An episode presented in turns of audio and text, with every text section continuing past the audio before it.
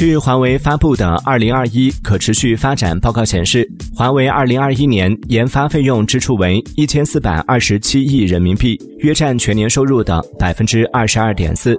在全球员工保障方面，投入达一百五十多亿人民币。华为员工学历构成上，最常见的学历是硕士，占比百分之四十六，比去年进一步提升。其次为本科，占比百分之四十一，博士及以上占比百分之四。其他占比百分之九。